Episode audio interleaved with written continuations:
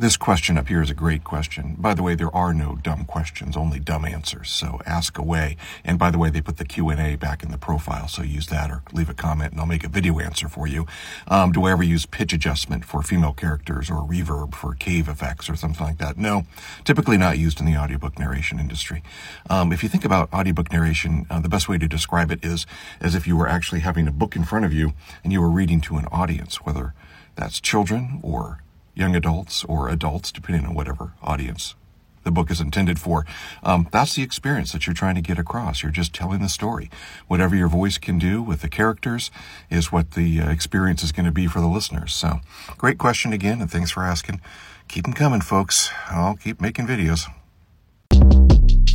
Shortcast Club